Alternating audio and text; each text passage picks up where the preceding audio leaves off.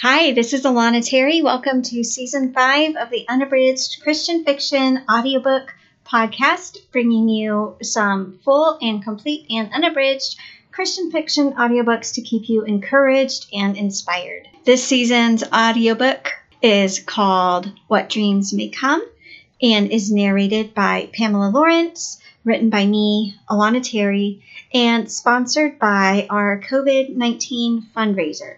So, what we're doing is taking some of my ebook novels and I've bundled them up as a pay what you can product with a portion of all royalties going to support local relief efforts for COVID 19.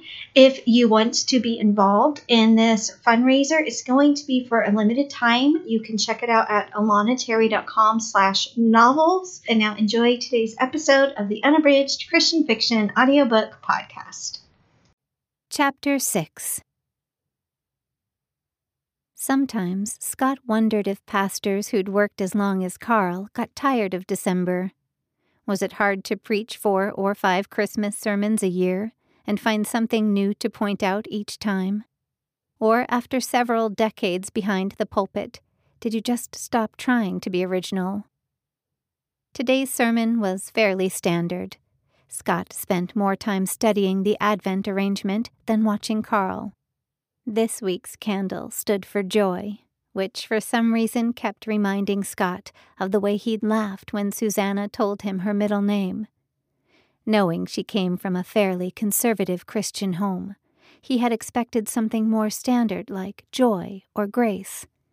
When she told him she'd been named after the historical Susanna Wesley, he'd chuckled into his phone. So that explains why you're so good at praying. Even without seeing her face, he knew his comment had flustered her. I'm not good or bad, it's just something we're supposed to do. He wouldn't allow her to demur so easily. Maybe, but you've got to admit that some people do it better than others. And from that moment on, he realized how well the name suited her. Susanna Wesley Peters. He wondered how it would sound once they got married. Susanna Wesley Phillips. It rolled off the tongue well, and she wouldn't have to change her initials or give up having an apostolic surname. Of course, that was all in the past. So long ago now that he couldn't remember if they had that conversation about her middle name before or after he'd bought his plane ticket to Washington. After months of saving up, scouring the discount flight web pages, and then rescheduling twice. He was finally going to see her. Meet the woman who'd captured his heart. It was still hard to believe. He'd prayed years earlier and told God he'd remain single unless the Lord brought someone into his life who shared the same passion for the mission field as he did. He'd spent so many years alone, he started to worry he wouldn't know how to join his life with someone else's. Wouldn't a wife nag him about making his bed or keeping the toilet seat down?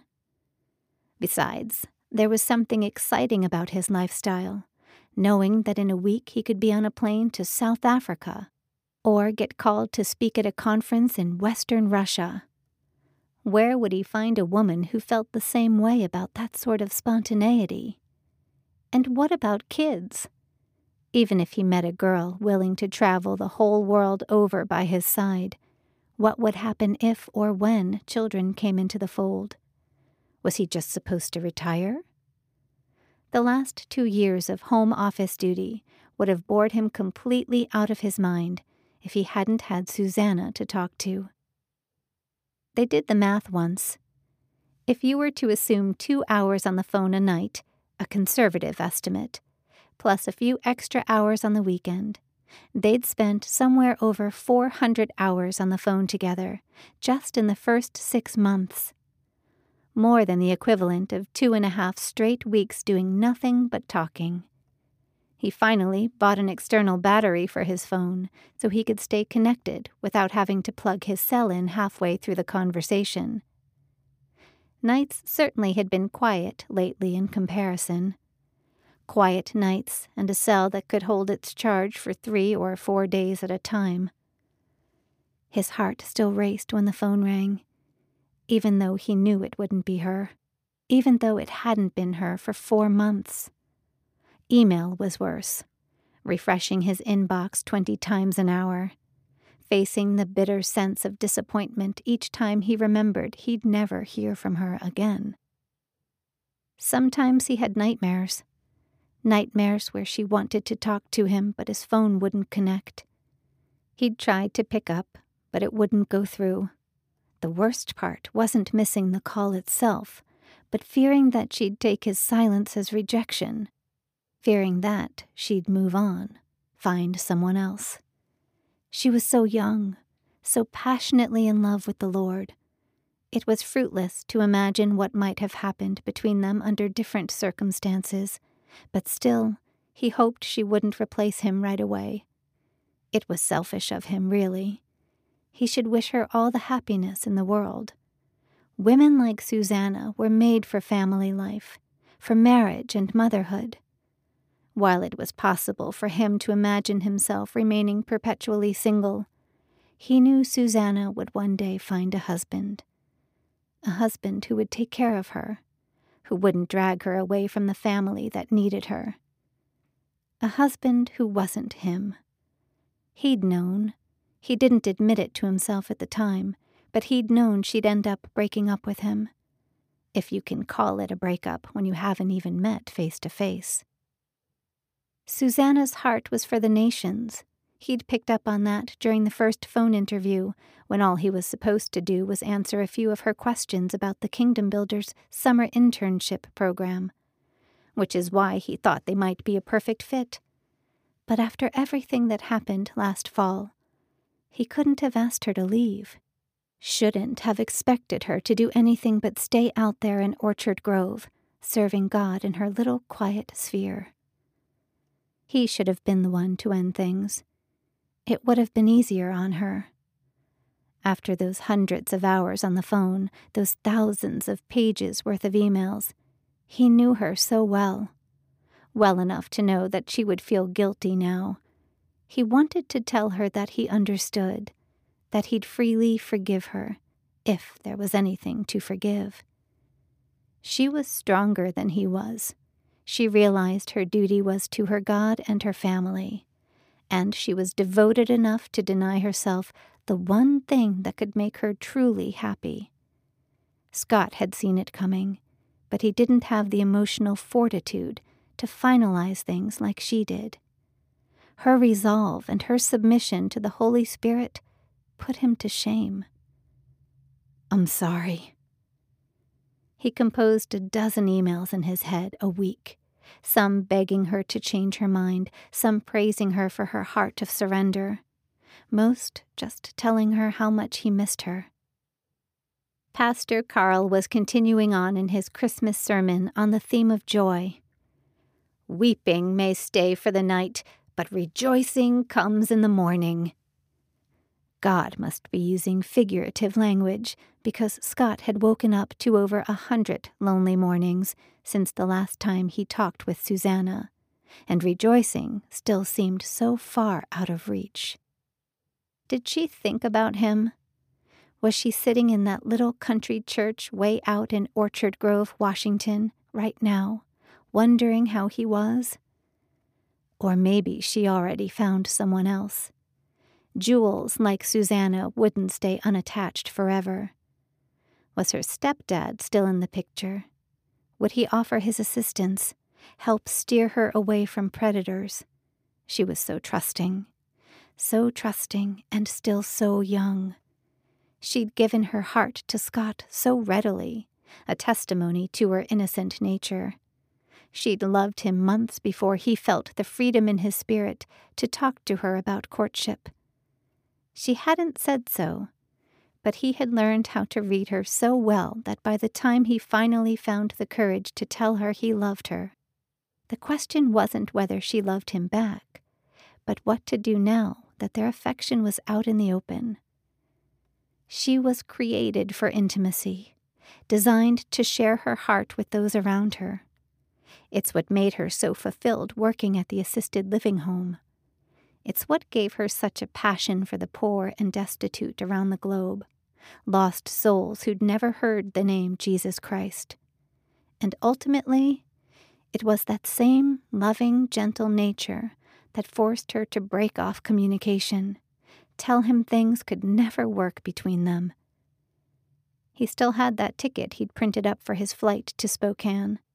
Still looked at it sometimes as if to prove to himself that somewhere in the country there really was a place called Orchard Grove, even if it was too small to show up on any but the most detailed of maps that somewhere in that itty bitty town was a young woman who'd loved him enough to invite him into her heart, into her life. That Susanna Wesley Peters was a living, breathing woman he'd loved in return, but now would never get the chance to meet. Chapter 7 Susanna watched the snow falling outside the window, disappointed that she wasn't paying more attention to the preaching.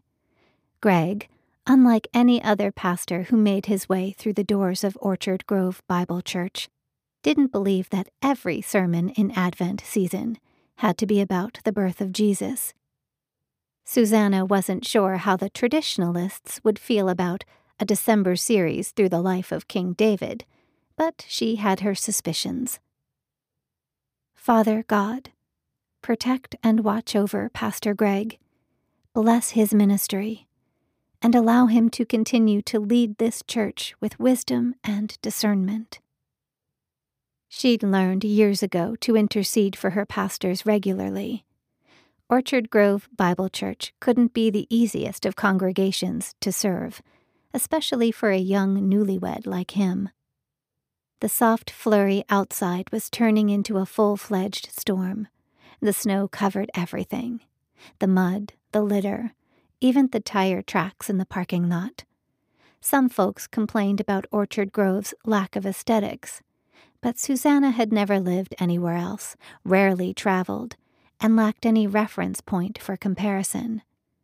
She wondered what Massachusetts looked like, Strange to think that she and Scott had spent almost a year talking, and she didn't even know about New England weather.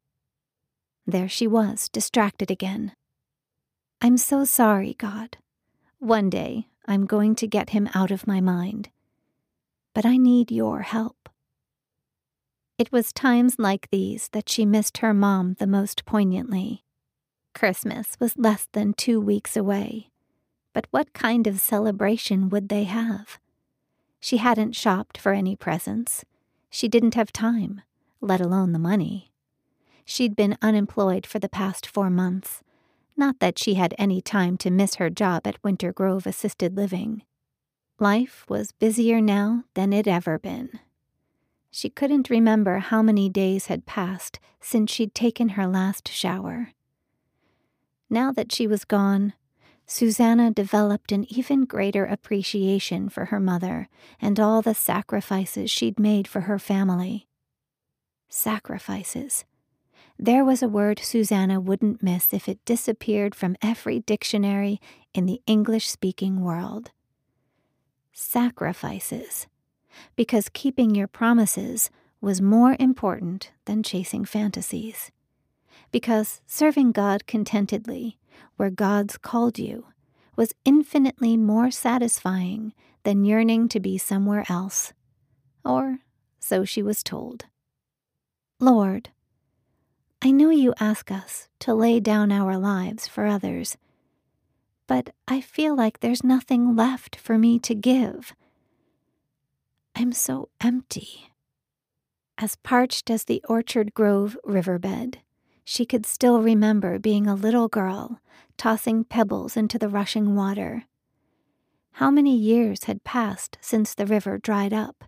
Ten? Twelve?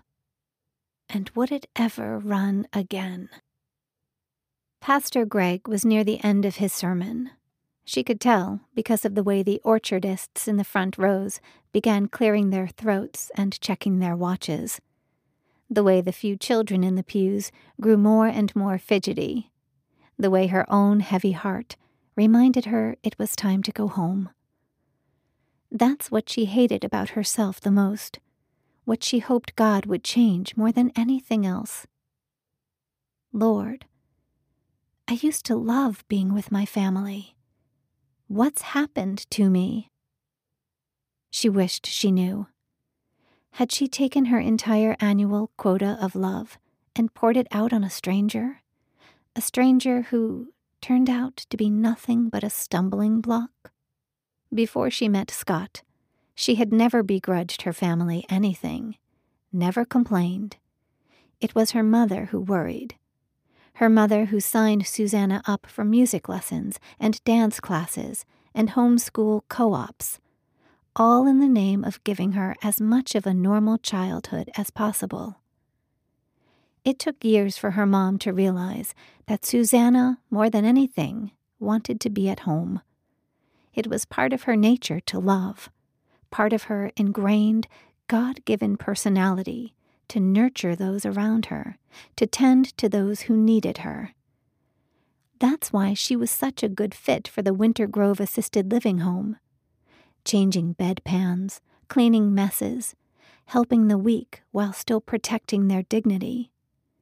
When in her life had Susanna not known instinctively that her job was to care for others. Some people called it a gift of compassion. For Susanna, it came as simply and as easily as breathing. Or at least it had. That's the irony, God. This is the future I'd always pictured for myself. It's just that I didn't expect it to come so soon. Not before she'd had the chance to live her own life. Not before she'd served God for 20 or 30 years on foreign soil. Not before she'd fallen in love, gotten married, nurtured and cared for children of her own.